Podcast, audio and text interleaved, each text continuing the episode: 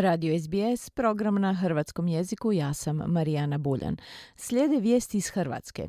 Hrvatska je u novogodišnjoj noći postala potpuno integrirana članica Europske unije. Podignete su rampe na graničnim prijelazima sa Slovenijom i Mađarskom, putnici prolaze bez graničnih kontrola. Bankomati su počeli izbacivati eure, no s kunama će se moći plaćati još dva tjedna. Više u izvješću Siniše Bogdanića iz Zagreba.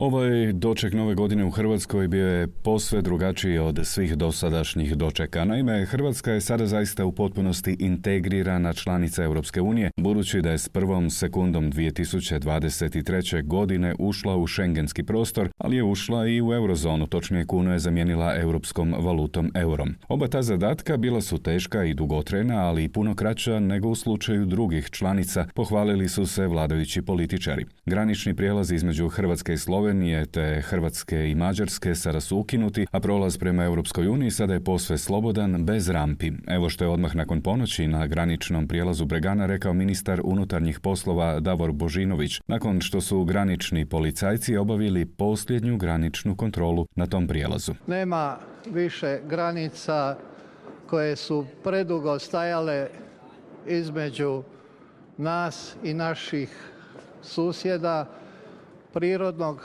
okruženja kojem i kao narod i kao država pripadamo.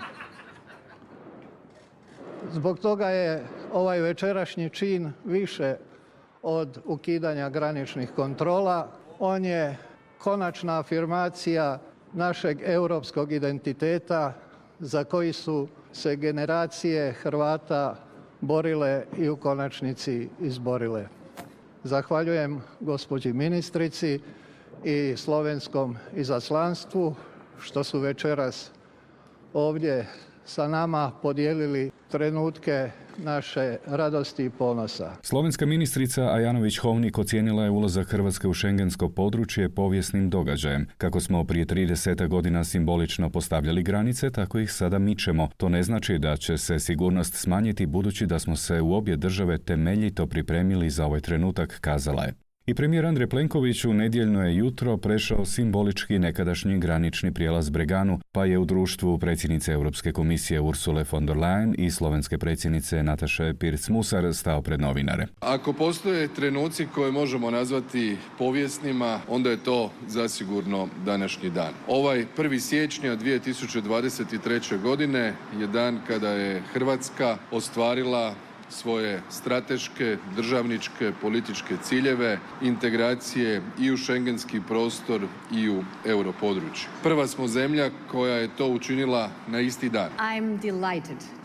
Oduševljena sam što sam danas ovdje s vama. Ovo je novi početak, novo poglavlje. Vjerujem da nema drugih mjesta u Europi gdje bi se bolje moglo bilježiti novi početak i novo poglavlje od granice Slovenije i Hrvatske. Danas Hrvatska stupa u šengensko područje i eurozonu, to je najmlađa članica Europske Europske unije koja je ova dva cilja postigla na isti dan. Ovo je dan za pamćenje, dan za povijest, dan za radosti i ponos za hrvatski narod. Svjedoči nevjerojatnom putu vaše odlučnosti. Ovo je slavlje za sve građane Europe. Prolazimo bez kontrola europskim granicama, nema više kontrola putovnica, nema više redova, rekla je Ursula von der Leyen. Govoreći o euru, predsjednica Europske komisije ranije je istaknula kako je riječ o drugoj najvažnijoj valuti na svijetu, koja europske države čini snažnijima na svjetskoj razini i jedno je od najvećih europskih postignuća. Euro kovan u Hrvatskoj sa simbolom kune uspješni je spoj hrvatskog nacionalnog identiteta i europske sudbine, rekla je von der Leyen. Moj prvi obisk v funkciji Moj prvi posjet kao predsjednice Republike priznanje Europi, našim susjedima, europskim integracijama i suradnji, poziv je to i cijelom Zapadnom Balkanu da nam se pridruži, rekla je na Bregani slovenska predsjednica Nataša Pirc-Musar.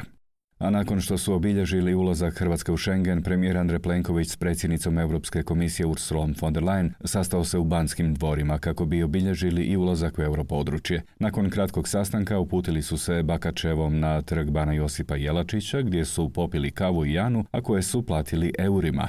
Osim Plenkovića i von der Leyen, na kavi su im se pridružili i ministar financija Marko Primorac te guverner HNB Boris Vujčić. Mediji javljaju i trivialnosti poput toga da je račun iznosio 45 eura, a konobaru je ostavljena napojnica od 5 eura.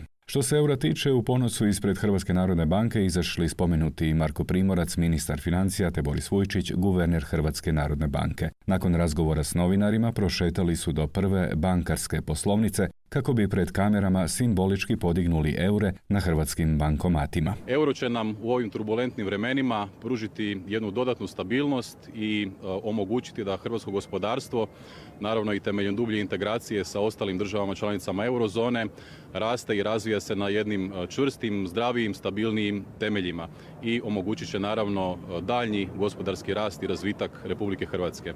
Ja mogu još samo reći da je u smislu logističkih procesa sve ono što je bilo vezano uz Ministarstvo financija e, obavljeno prema planu. Dakle, e, Riznica je danas obavila tranziciju na euro. E, svi procesi dakle teku nesmetano. Kuna odlazi danas u povijest.